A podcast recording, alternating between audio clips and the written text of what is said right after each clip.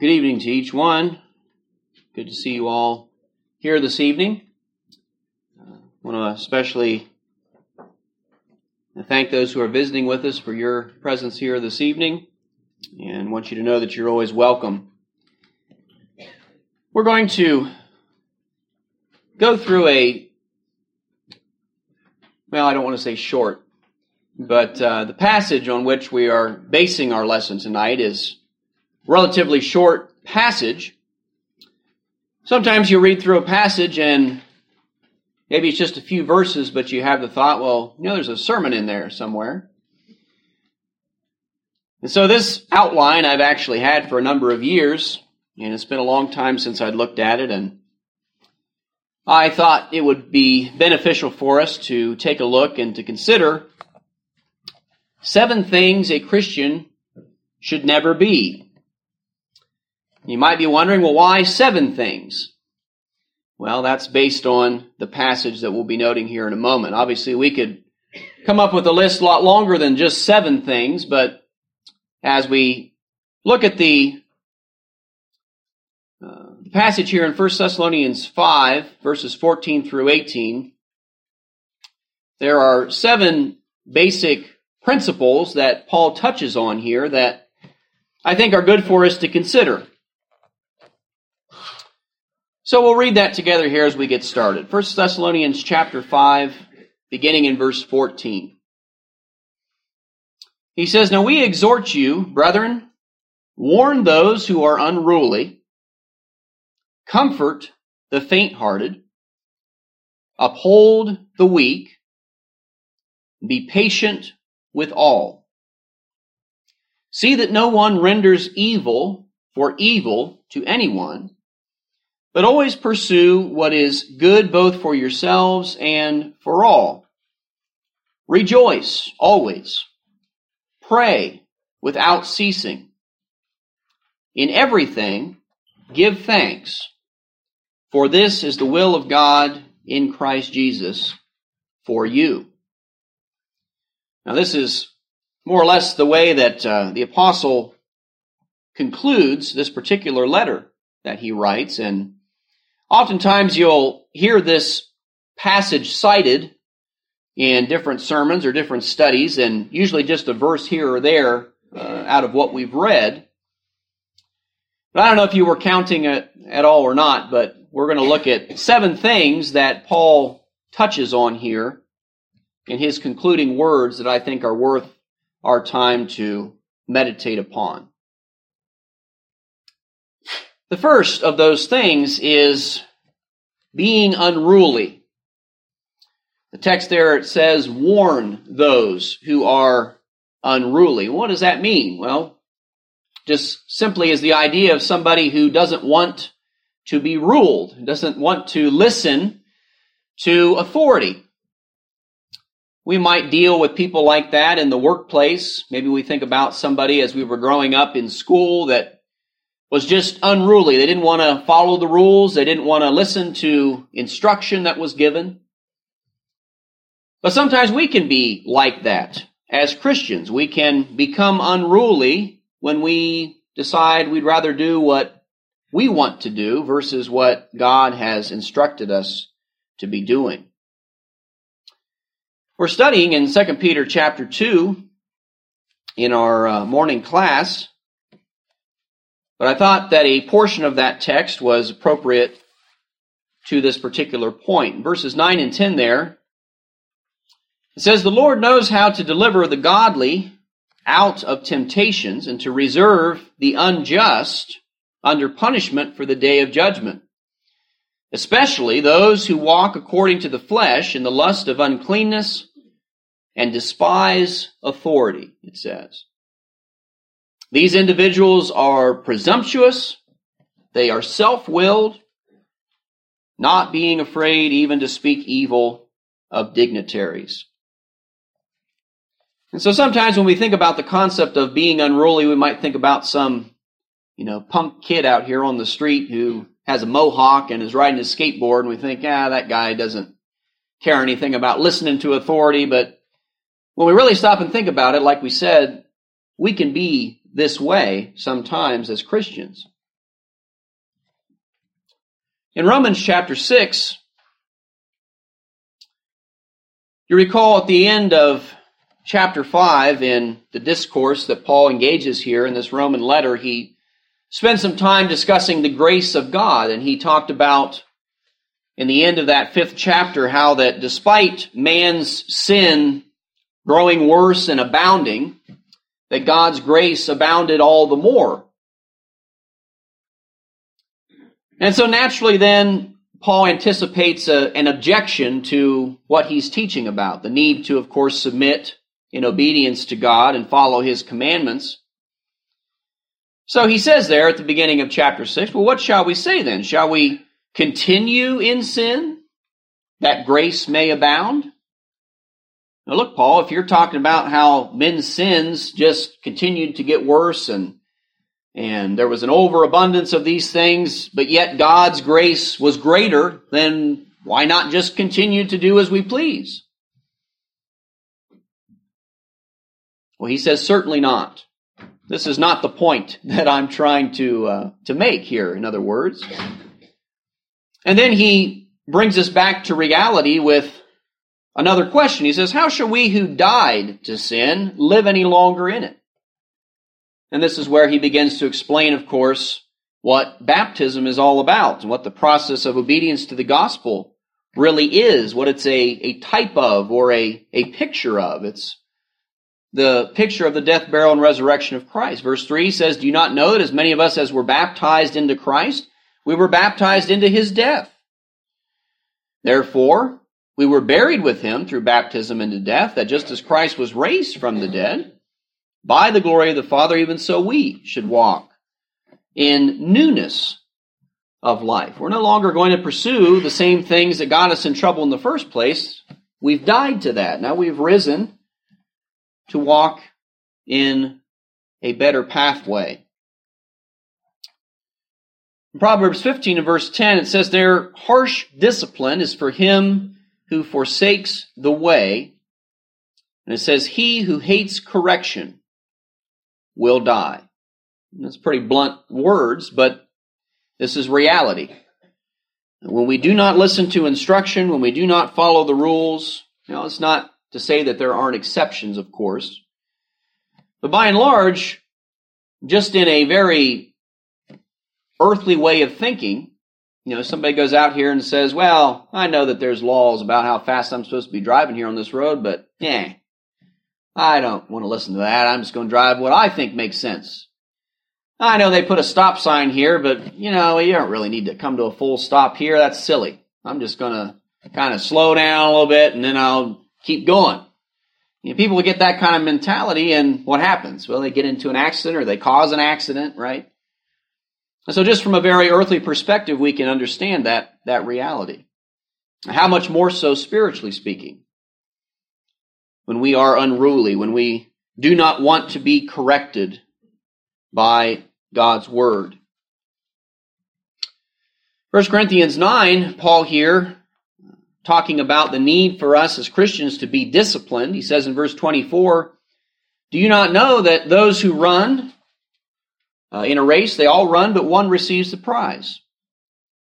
And so run in such a way that you may obtain it.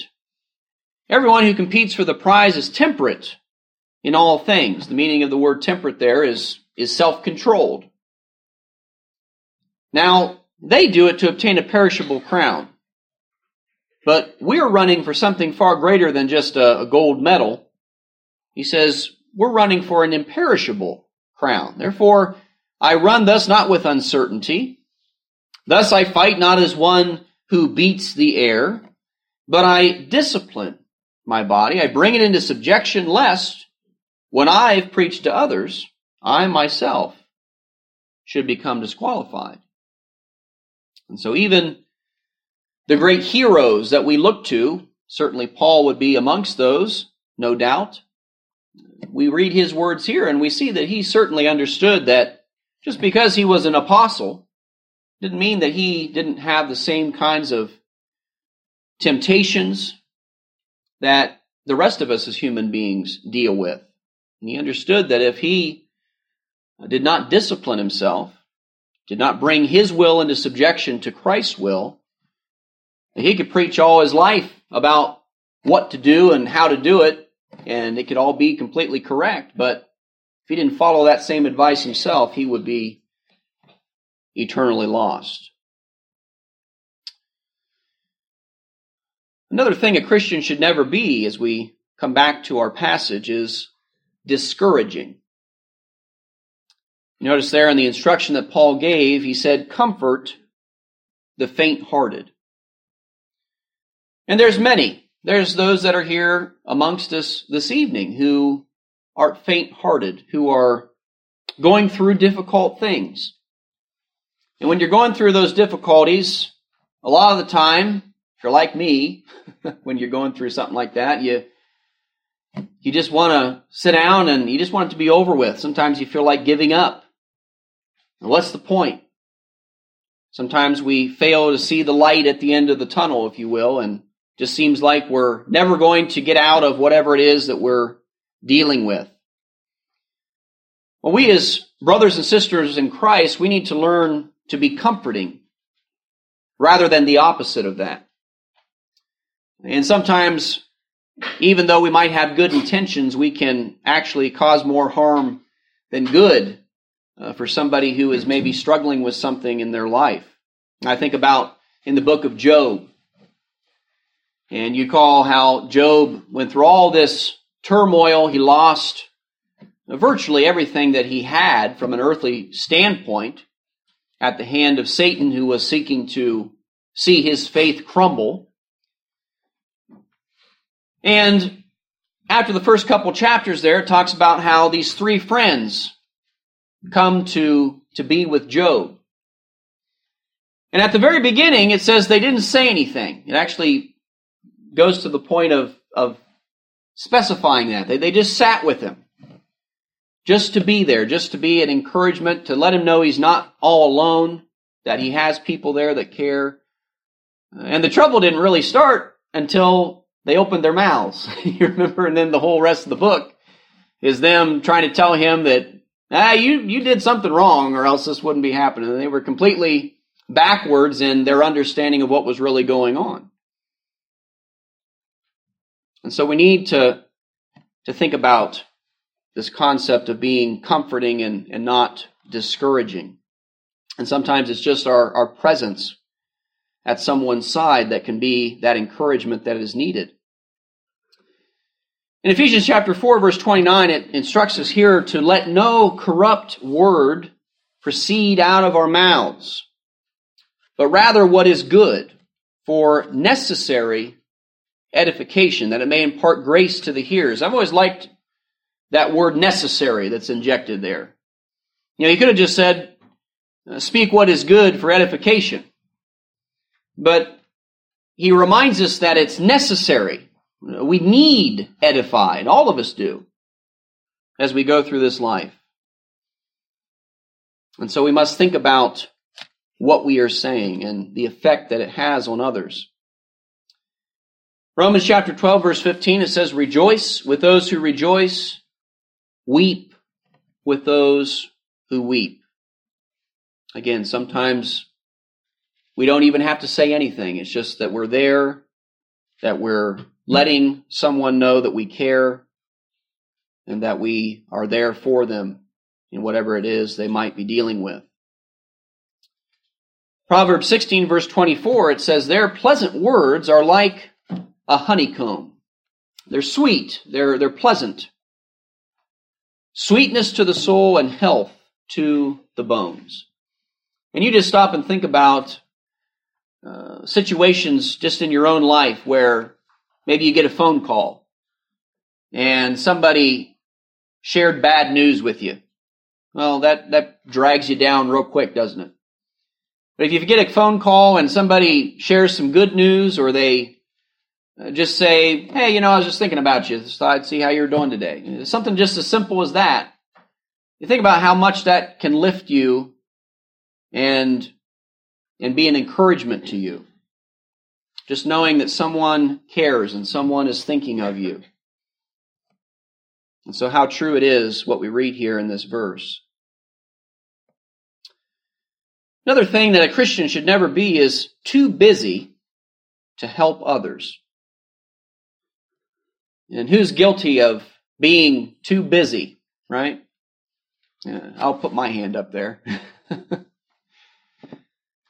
lot of times, maybe we can come up with some valid reasons why we're busy, right? Well, I'm working, or I'm working my second job, or you know, I've got this going on or that going on. If we really want to, we can always find an excuse. You stop and think about it, if there's a situation where help is needed, whether it's great or small, and you have the opportunity to meet that need, you can always find a reason why you can't if you're looking for it.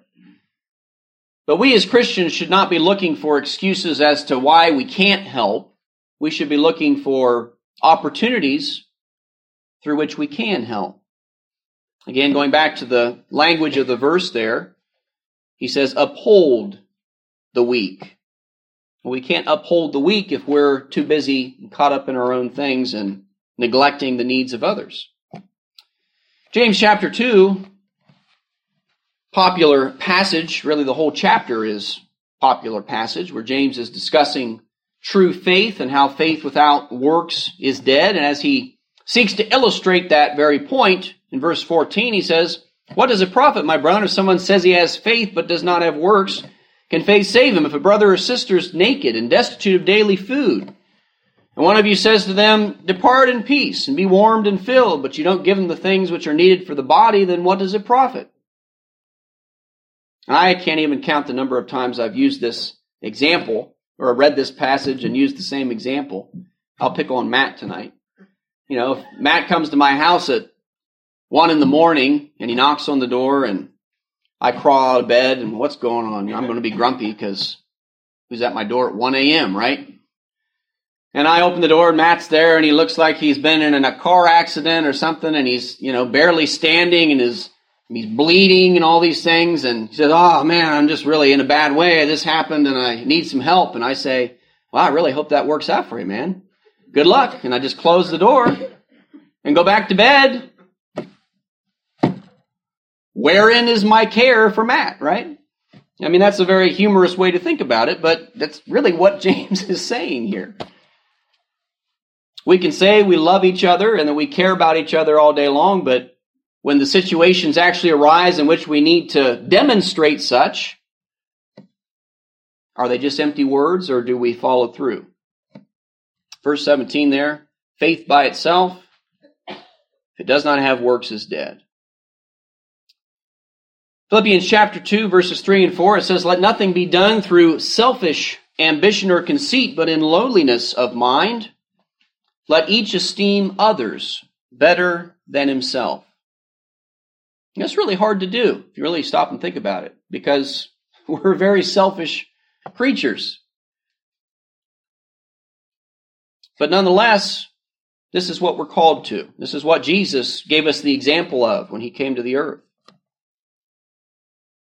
Let each of you look out not only for his own interest, not to say that we don't take care of ourselves, but the point is that we would think of others and be even more so interested in making sure others are taken care of.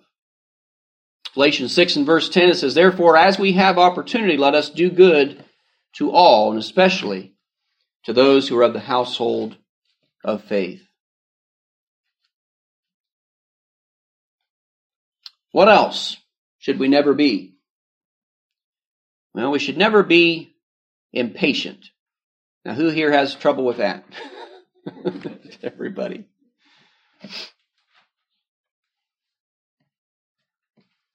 Had many a conversation with my wife, and she reminds me often of she wasn't blessed with patience. But I'm the same way, so not just picking on her. The instruction there in our passage says, be patient with all. It's easy to be patient with some people.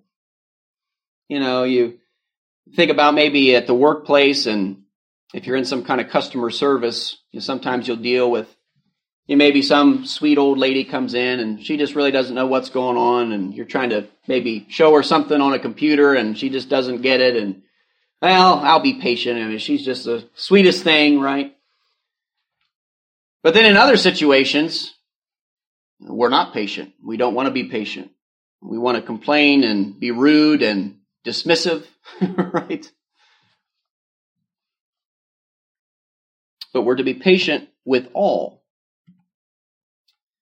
In 1 Corinthians 13, most of us are aware there in that chapter, at least the first portion of the chapter, Paul spends some time giving a definition of what love is. And one of the things that he talks about in verse 4 there of his dialogue, he says, Love suffers long. It's long suffering. Maybe another way to say that. It's a word that we're more familiar with. But if you love someone, you're patient. Even though they might be getting on your nerves, even though you know, this is the tenth time you've told them whatever it is, right? We're long suffering. And you stop and think about how long suffering God is with us. And that's a very powerful motivator in making sure we are likewise patient as we should be. Patience, of course, long suffering is listed as part of the fruit of the Spirit in Galatians 5, verse 22 there. The fruit of the Spirit is love and joy and peace and long suffering, kindness, goodness, faithfulness, gentleness, and self control. Against such there is no law. In Ephesians chapter 4 and verse 1, Paul says, I therefore, the prisoner of the Lord, beseech you to walk worthy of the calling with which you were called, with all lowliness and gentleness, with long suffering, bearing with one another in love, endeavoring to keep the unity of the Spirit in the bond of peace.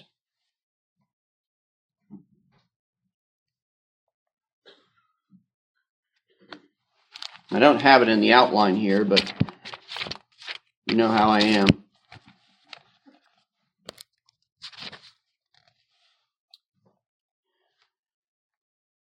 One of the things my oldest son does to me a lot, well, they all do it, but it's funny how with kids, you ever notice that you can be sitting right next to them and they won't speak to you until you acknowledge, they'll say, Hey, dad, dad, Dad, I'm right here. Just speak, right? But until you say, yeah, they'll just continue. But my son, and he does it to be funny. He does it to test my patience, I guess. Hey, Dad, Dad, Dad, what? Love you. Love you too. Or he'll say something about, I like chicken nuggets. Great, you've told me that 15 times today right?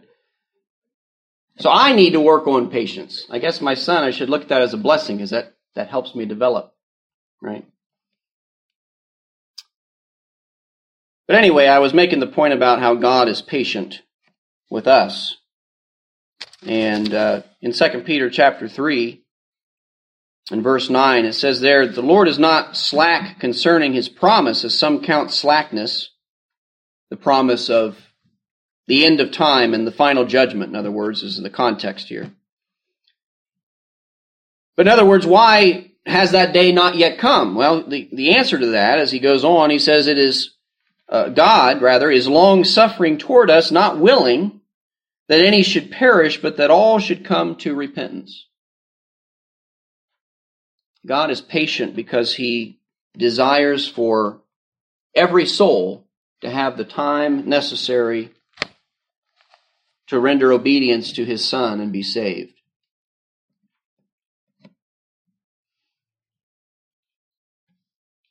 What else? Number five. Christians should never be vengeful. Going back to the text again, it says, See that no one renders evil for evil to anyone. And again, sometimes that goes against our human impulses, it seems. Somebody does something to wrong us, and uh, seems like every fiber of our being wants to get even somehow. And how can I get back at this person? And not just make it even, but sometimes we, we want to make it worse for them than what they did to us, right? I'll show him.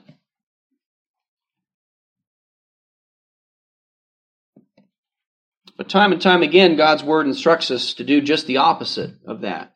In Romans chapter 12, one such place we might go, in verse 17, says, Repay no one evil for evil. Have regard for good things in the sight of all men. If it is possible, he says, as much as depends on you, live peaceably with all men. Now, you know, sometimes you're going through life and other people, they are not interested in peace with you. So we might be doing everything we can to be at peace, but somebody else has other intentions.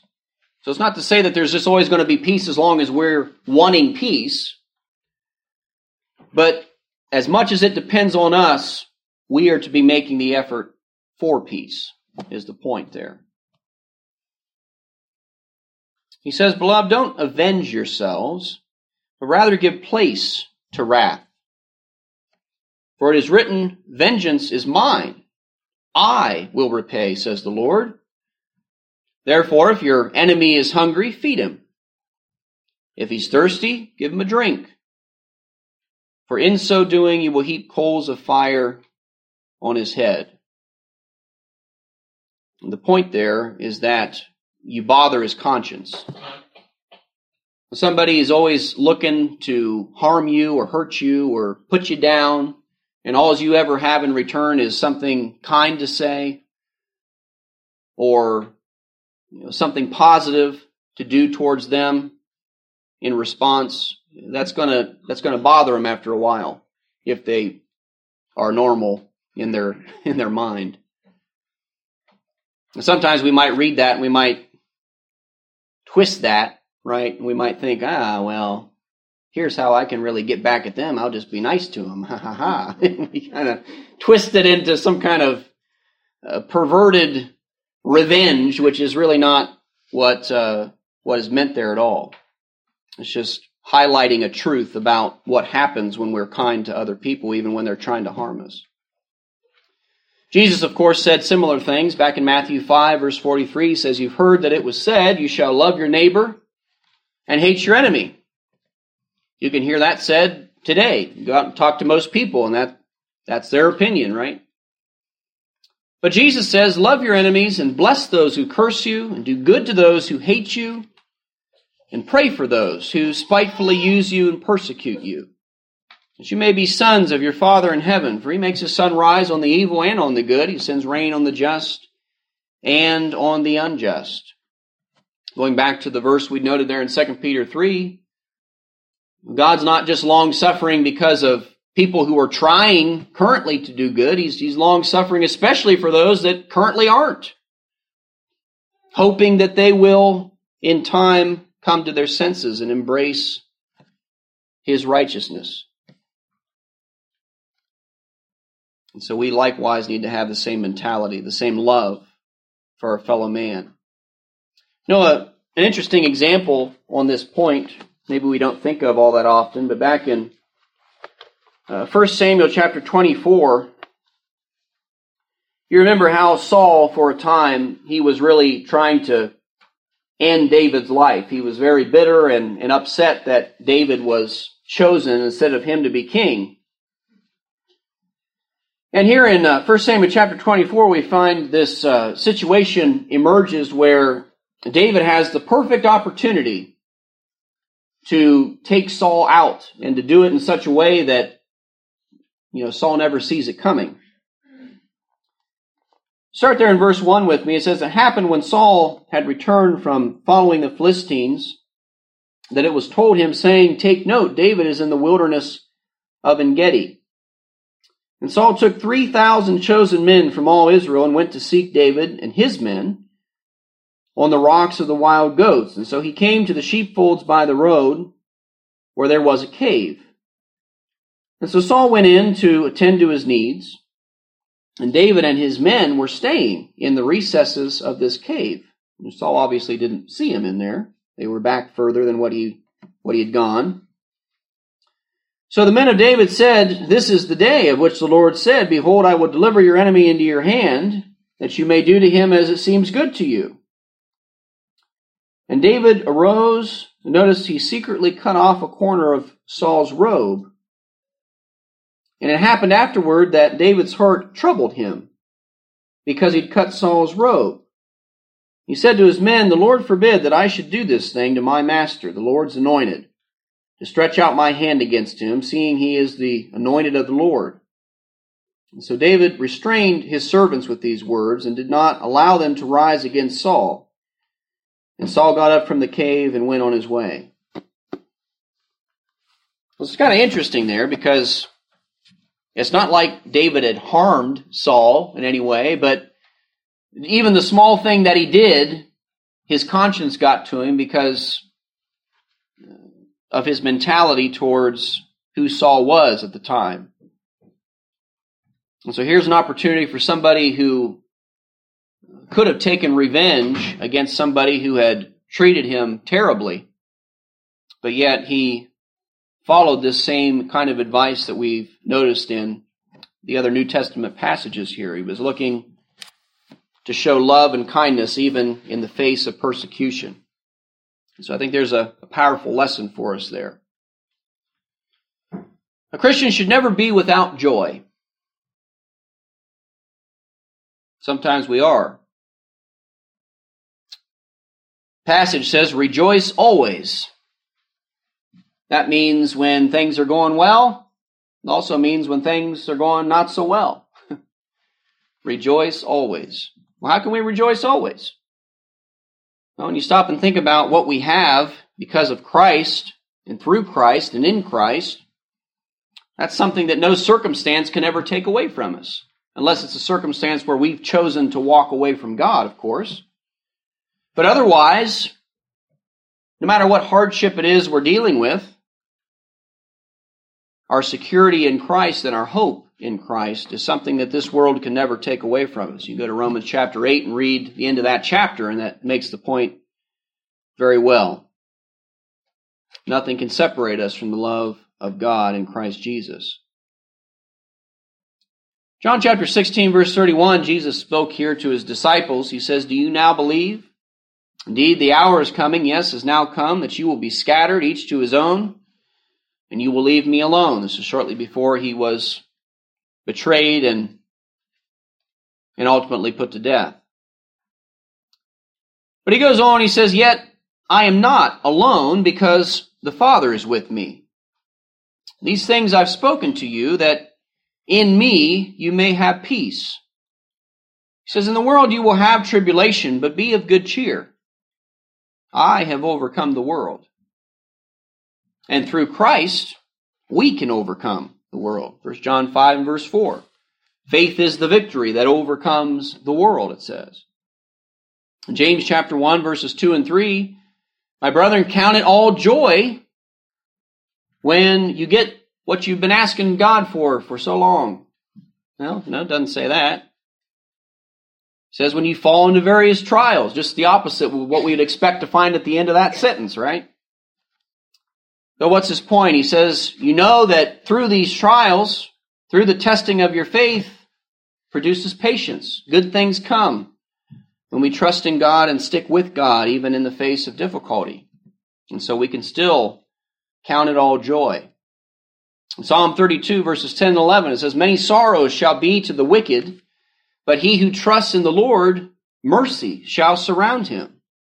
And so be glad in the Lord and rejoice, you righteous Shout for joy, all you upright in heart. And finally, we should never be ungrateful. If you stop and think about it, in a lot of ways, these different points all kind of blend together. They all kind of share a common thread. But the text tells us that in everything we are to give thanks. And so often it seems that we forget to be thankful. I think about in Luke chapter 17 where the ten lepers were healed by Christ, you recall? And how many came back to say thank you? Just the one. Remember Jesus said, where, where are the nine? Were there not ten who were healed? We can very easily in this life be ungrateful towards God, towards each other. Ephesians chapter 2 and verse 8, we're reminded here of how thankful we ought to be as we think about what we are given through Christ. Verse 8 says, By grace you have been saved through faith. It's not of yourselves. It is the gift of God. It's not of works, lest anyone should boast. Nobody's ever lived such a perfect life that they could demand God give them eternal life. Only Jesus lived a perfect life. God's gift is that even though we are imperfect, even though we are sinners, through Christ we can be cleansed. Verse 10 We are his workmanship, created in Christ Jesus for good works, which God prepared beforehand that we should walk in them. In James 1 and verse 17, we're reminded that every good gift and every perfect gift is from above. It comes down from the Father of lights, with whom there is no variation or shadow of turning. How many good gifts do we have just from day to day? Just small things. A meal, a shirt, something to uh, something to wear, something to eat, a place to, to live, to stay warm, to stay out of the elements, all these little things that we so often fail to truly appreciate. In Psalm 116 and verse 17, psalmist says, I will offer to you the sacrifice of thanksgiving and will call upon the name of the Lord. And that's not the only place where you find the idea of being thankful associated with being a sacrifice, because in a lot of ways it is. A lot of times we might have the thought before we're getting ready to eat a meal, well, we should probably say thanks or, you know, say a prayer before we eat. How often have you just shrugged that off? Eh, God knows I'm thankful. And of course, that applies to so many situations, right? Well, God knows. We, we fail to just actually thank Him. Or maybe we just altogether behave in a manner that demonstrates that we do not appreciate what we have. But we need to. And so that is the lesson for tonight. Seven things a Christian should never be. I hope that as we've meditated on these things in this short little passage together tonight, that it's been of benefit to you and that we'll all be able to be better in the days ahead as a result. Tonight, if there's anybody here who would need to come forward and make themselves right with God. We stand ready to assist you in that. If you need to be baptized tonight for the forgiveness of your sins, or if you need to uh, confess something and ask for forgiveness and ask for the prayers of your brothers and sisters here, we stand ready to do that as well, whatever it might be. And so, uh, whoever is here this evening that would have such a need, we would encourage you to, again, make that known and come to the front while at this time we stand and sing the song that our brothers selected.